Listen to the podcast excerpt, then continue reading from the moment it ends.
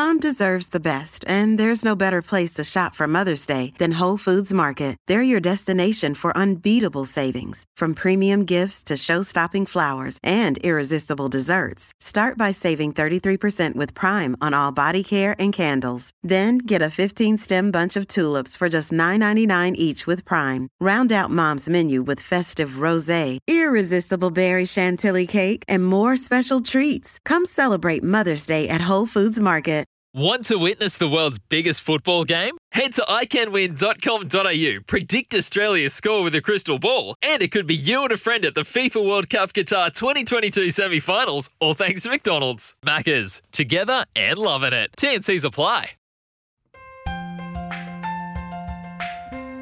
Welcome to Inspiring Stories for Bowra and O'Dea. Don't miss out on the little moments because the little things are everything. Hello, my name is Tim McMillan. Welcome to another episode of Inspiring Stories brought to you by Bowra and O'Dea. Don't miss out on the little moments because the little things are everything. Uh, my guest in this episode is one of the stars of the Australian track and field team that is busily preparing for the upcoming rescheduled and hopefully going ahead Tokyo Olympics in 2021. Uh, she was raised in Canberra and showed great promise uh, as a junior. Uh, her running, though, was uh, somewhat derailed during her teens uh, as a darkness set upon her. Uh, and we'll speak about that uh, during the course of the next hour, the battle she went through. Uh, in terms of her mental health, anxiety, depression, and an eating disorder. But I'm pleased to say that her life and her career got very much back on track. A change of cities, uh, a change of coach uh, to the legendary Peter Fortune. Yes, uh, the man who coached Cathy Freeman to Olympic glory in Sydney in 2000. And since then, really, uh, a rapid rise to prominence that was capped off when she broke a national record that had stood for 43 years in one of the most grueling events that you can possibly set your mind to, the 800 metres. So it's with great pleasure I say hello and welcome to Catriona Bisset. Hello, Catriona. Hey, how are you going? Thanks for having me. Oh, it's it's an absolute pleasure, and thank you so much for your time. Um, let's start with what you're doing right now. We're in lockdown here in Perth, uh, have been this week, uh, which has been very sudden. Um, but you're in Melbourne, I know, uh, preparing for Tokyo, and that's your your home and your base. Um, how is it trying to prepare for the biggest uh, event of your life, the Tokyo Olympics, um, having to juggle this lockdown experience? I know you're out of it currently, and fingers crossed that'll continue, but how's it been? Yeah, I mean, it's definitely been a challenge. Um, it's something no one really expected, but um, I think as athletes, we really have to be adaptable, and um, whether that's injury or a global pandemic, um, yeah, we have to adjust um, our programs, and, and, and that's what we are trained to do anyway. So, um, yeah, certainly certainly been an interesting year, and, and definitely very disappointing that I wasn't able to go and, and race in Europe and America, which I would have liked to do last year and this year. But um, no, there's been some silver linings as well. I've been really been able to focus on my training and having those long, unbroken months of training is actually really beneficial. Yeah. So during lockdown and all the restrictions on movements and, and people being able to go to work, you know, if running is essentially your job, have you been able to pretty much get out there and do that without any hindrance or restriction?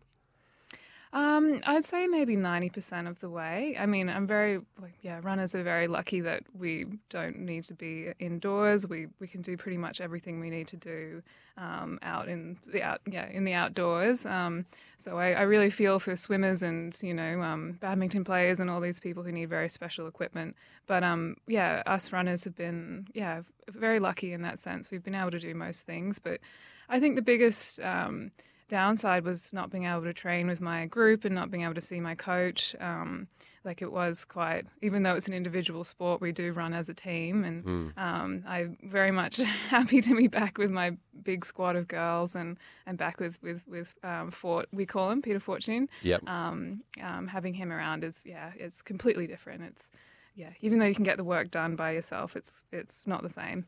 How do you deal with all of the talk about the Tokyo Olympics and you know recent reports suggesting that they might be again cancelled.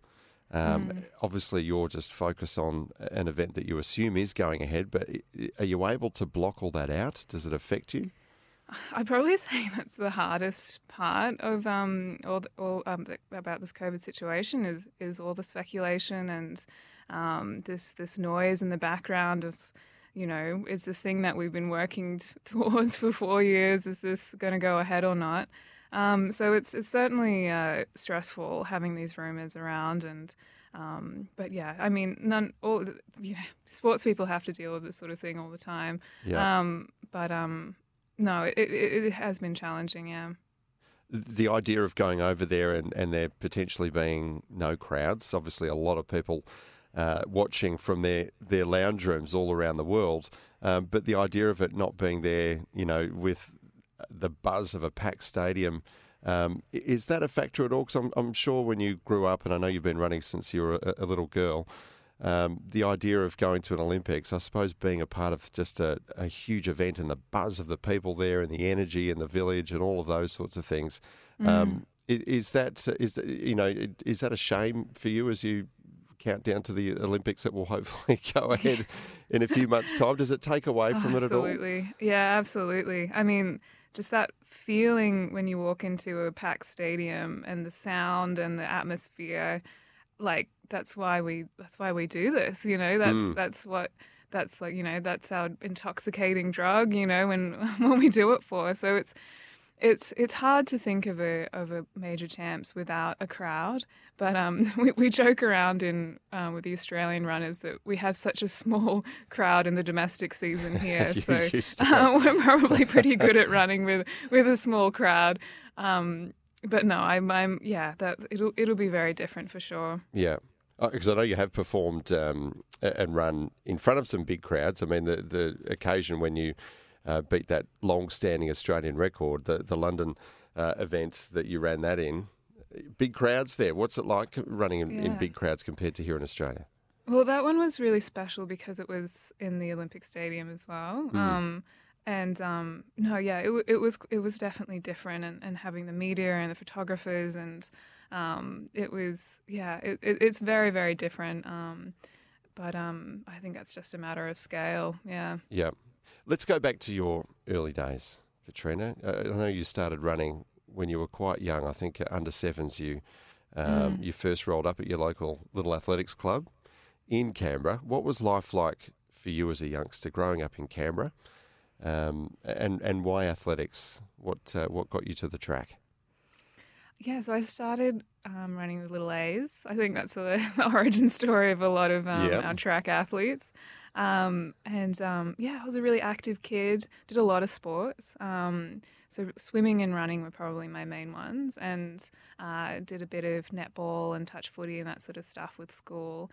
Um, but yeah, I was very very active kid, and and I, I, really got into the running, um, the little A's quite early, and found out that I was quite good at it. So I think that that um, uh, also contributed to my enjoyment of, of, of athletics, getting all those little medals at uh, you know the state champs and the regional champs and that sort of thing. The 800 metres, it's the event that you've settled on now, but was that always your, your pet event going back to those junior, junior days? No, I was a I was a sprinter, so I did the ones and twos, and then I moved up a little bit to the fours. But I I also really enjoyed the throwing events as well. Like Yeah. my um my mum used to do shot put in when she was in high school, so she taught me. You know the proper technique of, of throwing the shot put. So I was, um, yeah, could do the one and two, but also the shot put as well. Enjoyed the multi event. Uh, Just, just on your your, your mum and dad. Your mum is Chinese. Uh, your dad uh, born here in Australia. How did they meet, if you don't mind me asking? Oh, they have a very um, sort of nerdy, meet cute kind of thing. they, they, they, they both did um, PhDs in mechanical engineering at Newcastle Uni. Right. Um, so they, they met they met doing that. Yeah, Okay. and, And, we and moved to Canberra soon after that. Yeah. f- for their jobs. Um, yeah, I think so. And and my, my, my grandma used to um, when when she yeah my grandma used to live in Canberra. Yeah. Um, so I, we moved there to be closer to the to other family in Australia. It, it can be a bit of a bubble, uh, can't it? Uh, Canberra. If you haven't, for, for those who haven't been there, I think often their first experience is that it's it's almost like this sort of Truman Show type uh, place. You live in this insulated little bubble there. I suppose when you're little bit. growing up in it, you don't know any different, do you? But uh, you're right. now that you've been and, and spent time in Sydney and and now Melbourne. Um, your reflections on Canberra. What what what are your memories of, of life as a little kid growing up in Canberra? Mm. No, I think Canberra is is a really beautiful city. Like you know, bush capital, um, and especially having moved away and now um, seeing it from the outside, I really think it is exceptionally um, interesting as well architecturally. Be, like I'm I'm studying architecture mm. at the moment, and and you know Walter Burley Griffin having this you know uh, grand plan for a city um, and having it so you know this eclectic mix of different kinds of buildings as well. I, I think it and and then yeah, that all sort of scattered in this really beautiful uh, um, bush setting. Um, yeah, I I, I um, appreciate it a lot more now than I yeah. than I think I did when I was growing up. Like yeah. as you say, I didn't really know any different. Um, but going back there now, I, I can really see how beautiful it is. Yeah. As a youngster, then, obviously you're a very active kid. You mentioned not just athletics, but the other sports that you're participating in mm. as well. You've obviously got two very academically minded parents as well.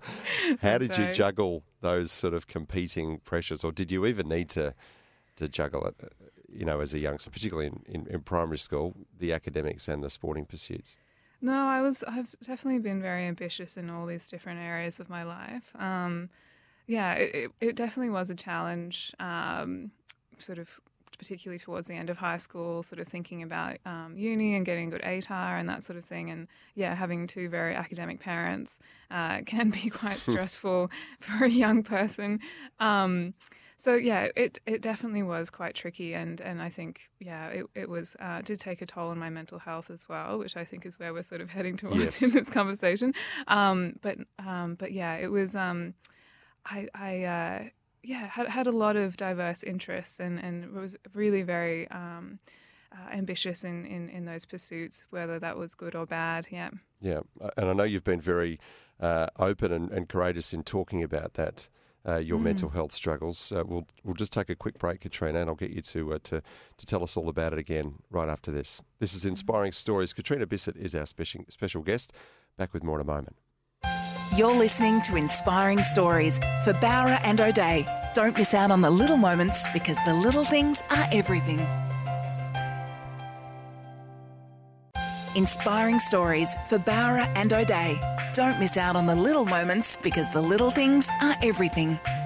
Welcome back to Inspiring Stories. Our guest in this episode is our national 800 metre record holder, Catriona Bisset, who joins us uh, from Melbourne for our chat uh, on this occasion. Uh, Catriona, we've, we've sort of zoomed through your childhood. Uh, we are at that point now where, um, look, and I know you are quite open in talking about this, but uh, your, your life really did uh, get consumed by a, pretty dark cloud, didn't it? I mean, I've, I've seen comments from you where you talk about. Uh, your eating disorder that you had uh, to go, I suppose, in association with your anxiety and depression. At, at, times, you've even said that you were you were suicidal. I mean, this is as, as heavy as it gets. What what led you to this place? Um, I don't think it's ever any one thing that, that leads to um, having mental health troubles. Um, I think, uh, a, yeah, a big part of it was, uh, you know, my just genetics and and um, uh, you know that I'm more susceptible for this kind of thing. Um, but I think a big uh, yeah, sort of catalyst was moving away from home and um, starting university, um, and yeah, being away from my support network and, and my comfort zone, and and um, yeah, that sort of uh, yeah, I was very very ambitious and and um, starting architecture for my first year, and uh, there was a lot of late nights, so it was not really looking after my body um, as well, and yeah, so that sort of let me down um, into that yeah, of, uh, several hard years of um, dealing with with anxiety and depression, and um, yeah, and and in, in a way, it was it was uh, good as well for things to be quite intense. That I had a, this wake up call and and um, uh, was able to um, ask for help and, and mm. get care when when um, when I really needed it. As I understand it, through your sort of middle teens towards the end of your high school time, you weren't that focused on your athletics. You ran in school competitions, that sort of thing, but it wasn't something that you pursued in a big way outside of school. Is is that right? And do you think there's any link between you stepping away from that focus on athletics and, and your slide into mental health struggles? Yeah, absolutely. Um, I, uh, I, I, yeah, and I'll also say during this period, um, I, I was still able to do a lot of the things that I wanted to do, focusing on my um, my academia and that sort of thing. But yeah, it was just a lot of managing these these these down periods.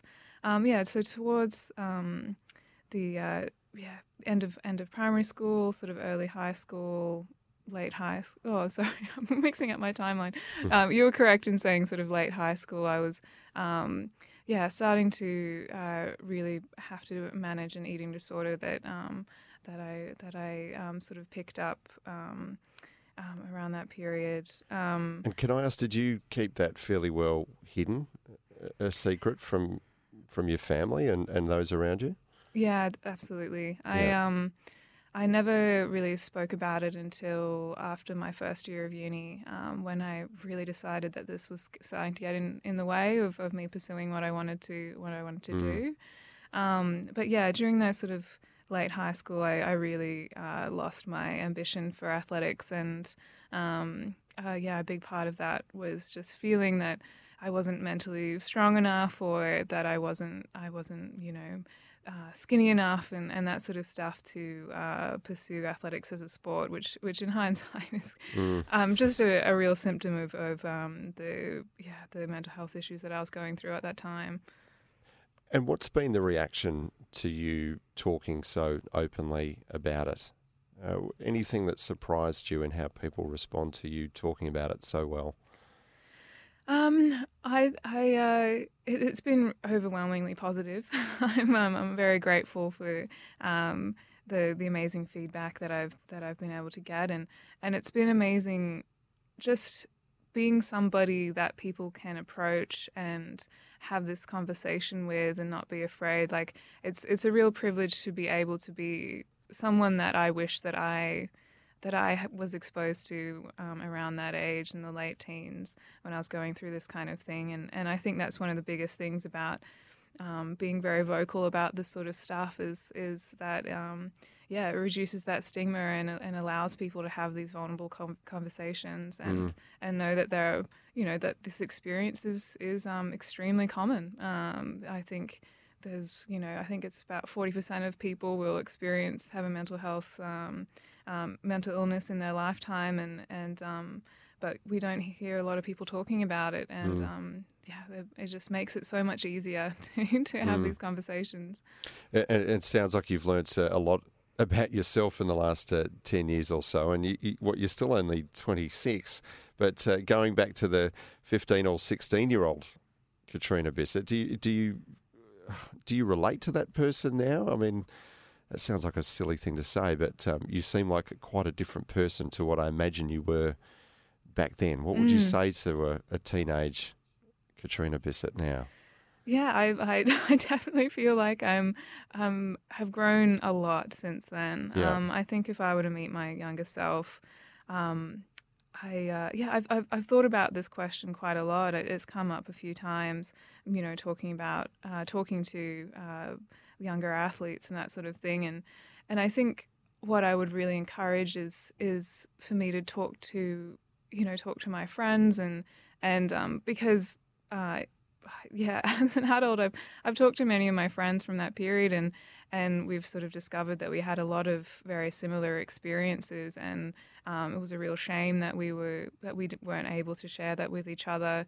Um, and I think another thing was just to cultivate a, a real sense of um, uh, you know, anger. I think at um, at the pressures that I was under, and mm. and the culture of, of athletics, and and I guess in general of of women needing to be mm. smaller, or um, and not even just in their in their bodies, but in in their voice and um, and the way they they express themselves. I think um, I was, yeah, I think if I was um, speaking to my younger self, I would um, try and inspire a, um, a, healthy, healthy sense of anger. Yeah.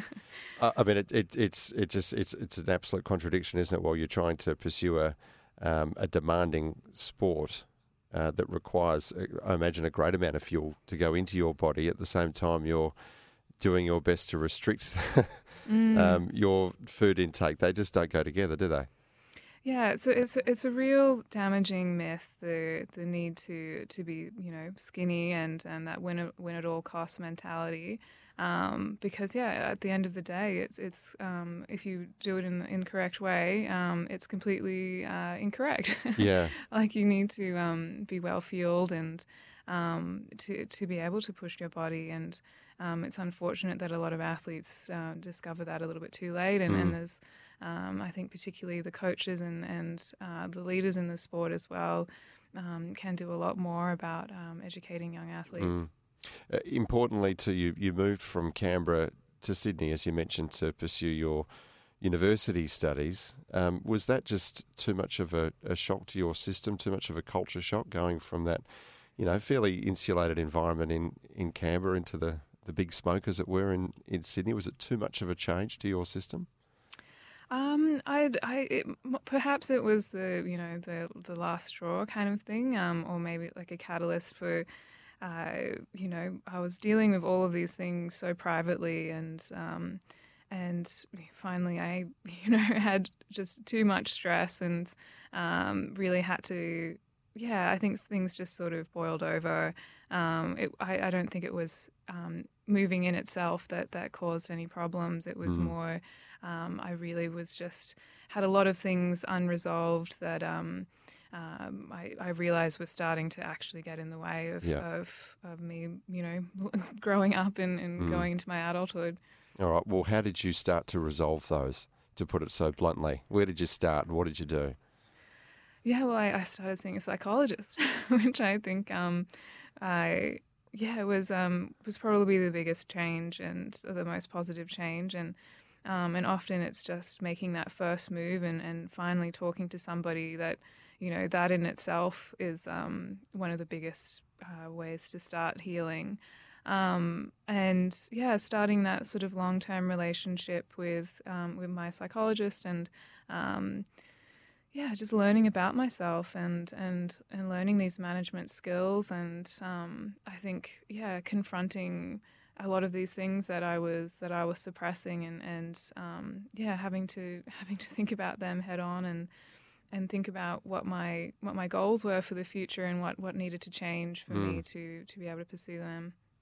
And in terms of um, you know your your general lifestyle, I know you've been uh, also a, um, a- a supporter of, of more holistic measures to improve your life as well. Apart from seeing a psychologist, did you do anything else that that now you look back and say that was really helpful to me? Well, uh, uh, the whole the whole reason I suddenly uh, turned into a professional athlete was that I discovered running again. Um, in my, uh, I think I was 21, 22. I um, had finished my, my bachelor degree and had um, entered the workforce, started working full time in architecture, and um, and realized that and, and, and during this period I was still running, um, but just at a recreational level, just sort of a couple times a week or uh, yeah, just doing it with friends, that kind of thing. and just going for a jog, essentially, were you? yeah, Yeah. exactly. Or Yeah.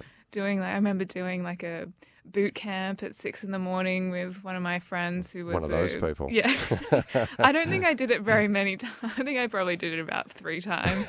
Um, That's enough. It'd be three too many for me. so it was just a handful of you know a mixed bag of that kind of stuff. No real organizing, no organization around it.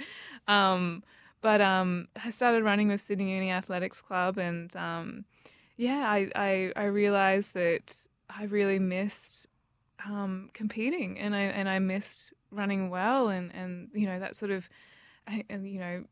It's so amazing being able to improve every year and uh, qualify for, you know, like the state championships and, and make a final and that sort of thing. And um, I realized that if I wanted to do that properly, Yeah. I, I needed to really apply myself. And, and, I, and I knew how to do it because I had done it as a, as a kid. Mm. Um, and um, yeah, I found that just extremely beneficial for my mental health as well. Just not only you know um, all that research into you know endorphins and the, all the chemical benefits of, of exercise. I think it's underplayed the community benefits of um, of being part of a running team Yeah. and and um, being part of this uh, this really great community and um, yeah, I, I remember my running squad in in Sydney just had such a diverse range of athletes as well. You had students, but you also had sort of masters athletes. Um, so you had all these sort of different intergenerational friendships going on, and um, no, it was. I, I think that was huge for me, Mm. absolutely, um, and and in particular as well, the routine that comes from it, having these set training times that um, you would rock up and everyone would be there waiting for you, kind of thing, and um, and yeah, and and that was yeah the routine, community, and then just the basic uh, good things that come Yeah. from moving your body. They're a- all really beneficial. And yet, on on one level, at least, it almost seems counterintuitive that you would want to put yourself back into a high stress, high pressure, elite level sporting environment when um, the pressure was one of the factors that um, that led you towards that dark place in your teens. Did that ever cross your mind or, or worry you that you might be putting yourself back in an environment that could be potentially damaging to your mental health? Um, yeah, absolutely. And I mean, uh, well, in the early days, it wasn't this sort of elite, high pressure environment. Absolutely, it was. It was all the good things um, that that I that I loved about running when I was little.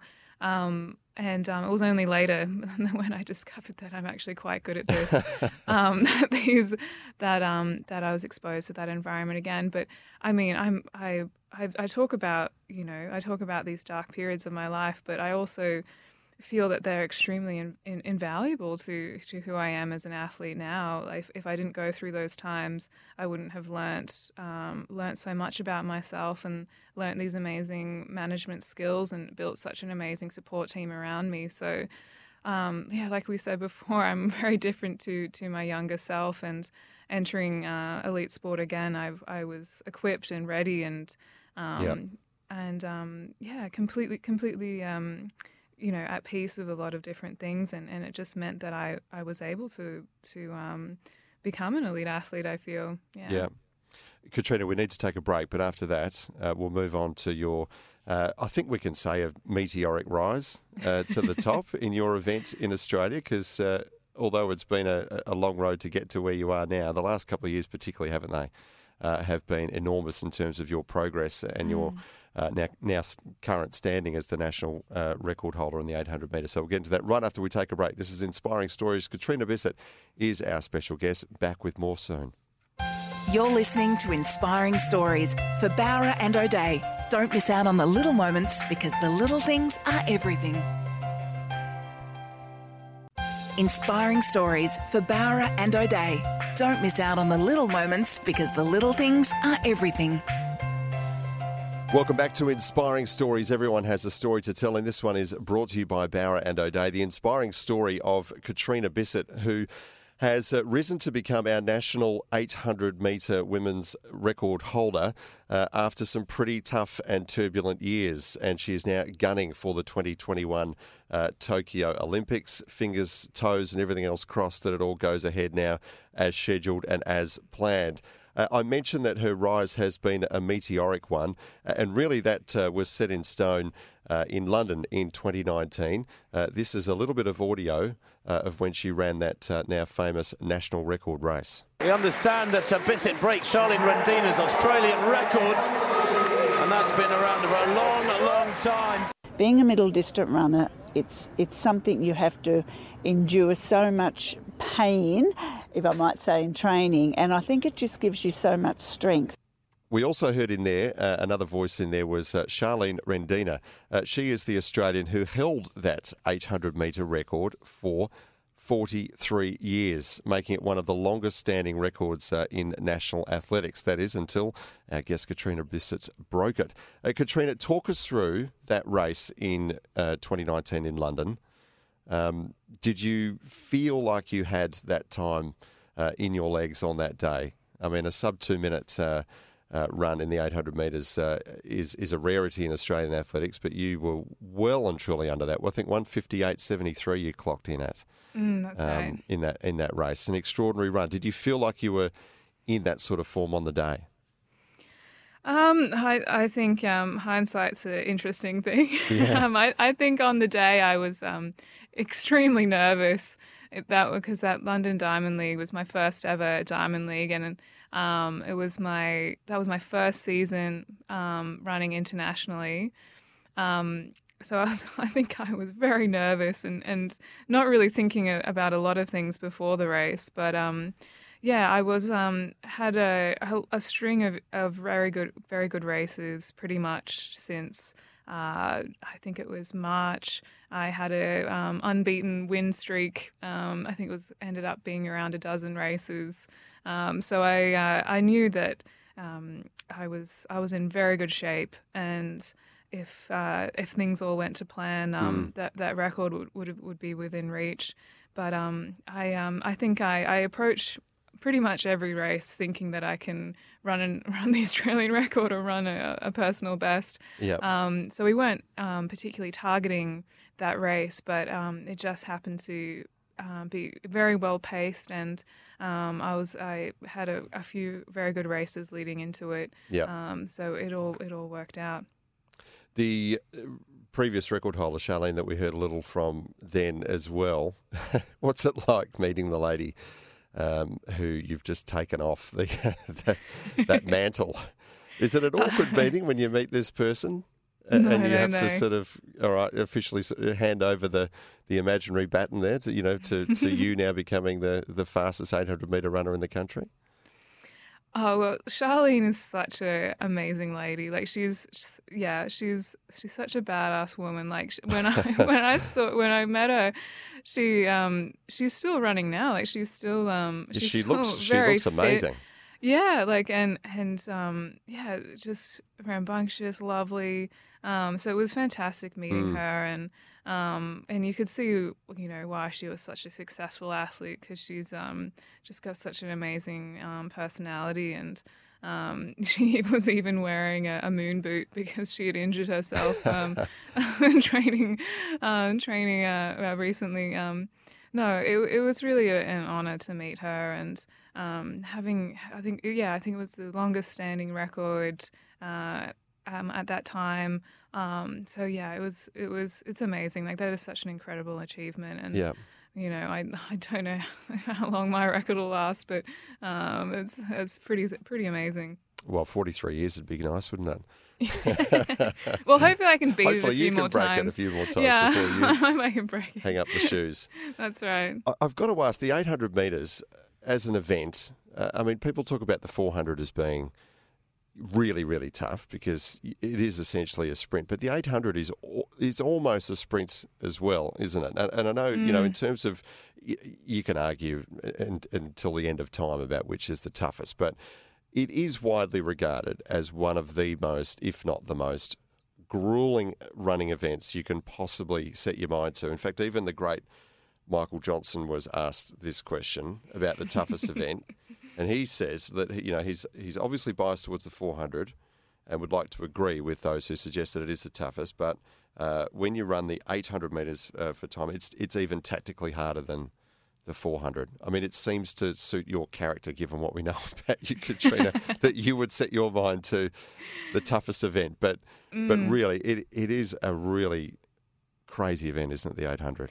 Yeah, I, I it's um I like to call it a long sprint. Yeah. I like to think of myself as a long sprinter rather than a middle distance runner. Um, but um, yeah, no, it's a really interesting uh, intersection of, of that of that sprint event. So um, I, I usually think of sprint events as um, you you usually uh, have to you, you go out hard and, and, and your body will uh, slow down and um, whereas uh, the, the distance events you uh, usually speed up because you can um, push it a bit harder at the end but but when you have that lactic acid of, of um, the sprint events, uh, a lot of it is just fighting your own body. Um, so it's a combination of that plus the tactics of a non uh, laned event. So, um, yeah, we break out of lanes after the first 100 meters, and there's all the pushing and shoving, and um, I think they call it argy bargy in Yeah. Australia. I think that's the Australian word for it. It's a lot of great Australianisms. Um, um, a lot of yeah, a few elbows, um, and yeah, and, and um, you can you can really uh, stuff yourself in the in the first lap, and Yeah. um, and and then things can change uh, dramatically in the last hundred Mm. meters as well. So it, it is a a very um, a very interesting event in that way, and yeah, extremely difficult. Yeah, and as you mentioned, when you crunch down into one lane compared to say a 400, then tactics really do become more complicated, don't they? Because you know some, someone's out the front, you know, essentially sort of breaking a headwind for those behind them. They're kind of taking one for the for the rest of the pack, aren't they? Um, What's it like when you when you're in that that crush of, of runners? You know, where one tiny clipping of a of a shoe can send you head over heels and out of the race, and even you know onto the sidelines with injury. When you when you're in that that tight pack, just all focus on that one prize of getting to the line first. What, can you can you sort of take us inside there and paint a picture for us? What's it like in there? It's um, it's, it is it is very intimate. Like I think um, I mean, is are you do you gesture to each other? Do you are you, does anyone ever say anything or you know get out of my way or does that ever happen? No, you, you- you're definitely going a bit too quick to. Um, you probably couldn't put a, f- uh, Yeah. a few words together. Um, but um, yeah, it, it, a lot of it is is just very intuitive. Like it is, it is. You know, often a race that's less than two minutes long. Um, there, there, you ha- there, there aren't many um, thoughts that can really you, that you can put together in, in such a short period of time. Um, but um, no, a lot of it is. Um, you know, you, you, you train this sort of muscle memory. Um, and so when you get into a race, a lot of the time, um, the best best tactic is to um, have an empty mind and, and let your body sort of react to the people around you.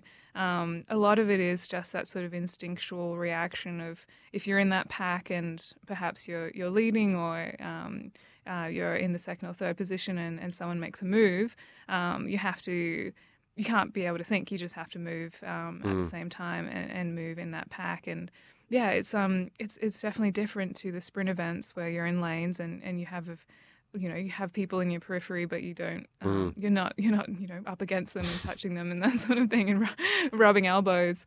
Are you an Um, elbows in or elbows out runner, Catriona? do you do you, do you I um I'm, turn I'm them sideways with, to fend um, off people ever? well, I'm blessed with very broad shoulders, so um, I uh, I take up a lot of space in the lane. Uh, so I think I'm I'm quite lucky in that I don't I don't have to uh, uh, sort of shove my way through. I, I um uh, take up a lot of space, which Yeah. is quite good.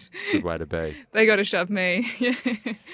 Hey, uh, after the break, Catriona, I want to ask you about uh, your move to Melbourne and the, the difference that it made in you, uh, changing coaches uh, to the great uh, Peter Fortune, uh, and how that really started you on a such a, a, a rapid rise through the ranks. But we do need to take a break. We'll get to that right after this. This is Inspiring Stories. Catriona Bisset is our special guest. Back with more soon. You're listening to Inspiring Stories for Bowra and O'Dea. Don't miss out on the little moments because the little things are everything. Inspiring Stories for Bowra and O'Dea. Don't miss out on the little moments because the little things are everything. Welcome back to Inspiring Stories. Tim McMillan is my name. My special guest is uh, 800 metre champion Catriona Bisset. Uh, Catriona, in early 2017, you moved from Sydney to Melbourne and you changed coaches as well. Now, I suppose athletics coaches are not terribly well known uh, outside of that smallish athletics community in Australia, but Peter Fortune is probably one that is fairly well known, uh, particularly recently with that uh, amazing uh, Cathy Freeman documentary uh, that aired uh, late last year. The man who's credited as being, uh, I suppose, her guide, helping her towards Olympic glory in the 400 metres at the Sydney uh, 2000 Games. Has he had a similar sort of effect on you in that he's he's really helped you to harness your your full potential and, and get to where you want to be, like he did with with Cathy Freeman? Yeah, absolutely. I, I think the um his his talent is really bringing out um you know your your your unique personality kind of thing. I think um you would think you know after what you've said about his amazing accomplishments, he's the most humble person you'll ever meet. He comes across as um like the sweet grandpa of athletics Yeah. and um and I think and he's you know stated specifically that he thinks that his role is to make himself redundant. Like he thinks that it's all about giving the athlete the skills and empowering the athlete. And I think that's what's made him, you know, so much better. Well, just so successful. I think a lot of coaches sort of fall into the, uh, you know, hype somebody up and um, talk about how great they are and, and, and all that sort of thing. Whereas he's much more about, you know, nurturing this, you know, a whole person, you know, that if you're happy and running well, uh, that means you'll be racing well. Um, Yeah. And um, yeah, he's he's uh, he's a genius. Yeah. we, we are rapidly running out of time, Catriona, and I know uh, we are counting down to uh, to the Tokyo Games. Um, but I understand uh, you're not just content with your 800 metre record. You're actually about to uh, uh, em- embark on, on trying to set an, another Australian record between now and, and Tokyo. Tell us about the 1,000 metre event that you've got on the cards. Yeah, so this was a um, a lockdown idea that um that um yeah because there wasn't any racing going on and like as as we all are are well aware the the COVID um, situation has been um, created a real mental health crisis in Australia and um, I'm a community custodian for Lifeline and um, Lifeline is uh, yeah an amazing service free free helpline for people to call um, uh, uh, if they're having um, trouble or, or suicidal thoughts. Um, and it's a service that I've used myself as well. So I'm very passionate about the cause. And so I um, came up with this idea of attempting to. Uh, uh, yeah, beat the 1,000 meter Australian record, um, which is a very uh, uh, rarely contested event, and um, and hopefully raise um, some awareness and raise some money for Lifeline. And yeah, if if people want to donate, um, one of the, I've got a link on my Instagram page. So if you look up Catriona Bisset um, on Instagram, um, or just Google Catriona Bisset Lifeline 1,000 meters, um, it'll it'll come up. But um, so that'll be happening on March 2nd. Um, so I've got about another month to prepare. Um, but um, yeah, I think I, I really wanted to do something during lockdown and um, and and, and uh, yeah, uh, raise awareness and, and you know show how um, you know the running community can get together and really make a difference. What a fantastic uh, event to turn your mind to, particularly, as you say, with a, a lack of events to prepare you for Tokyo. Although, having just talked about how grueling the 800 metres is, think you're absolutely mad to add another 200 metres to that. Yeah, uh, but look, hey, whatever works for you between now and uh, the Games. Catriona, thank you so much for, uh, for sharing your story with us and uh, all the very best for your preparations uh, between now and the middle of the year. And uh, we look forward to seeing you uh, out on the track, hopefully uh, in Tokyo in what July of this year. So thanks again for your time and No, good luck you. with everything. We'll be having me. cheering you on. Thank you so much. You've been listening to Inspiring Stories here on 882 6PR. Don't miss out on the little moments because the little things are everything. We look forward to you joining us again next time as we unearth another inspiring story. You're listening to Inspiring Stories for Bowra and O'Dea. Don't miss out on the little moments because the little things are everything. It's Tyre Power's Big Footy Final Sale. To kick things off, you can get the power to buy three and get one free on selected Toyo passenger car and SUV tyres. Tyre Power's Big Footy Final Sale can't last. Visit tyrepower.com.au now.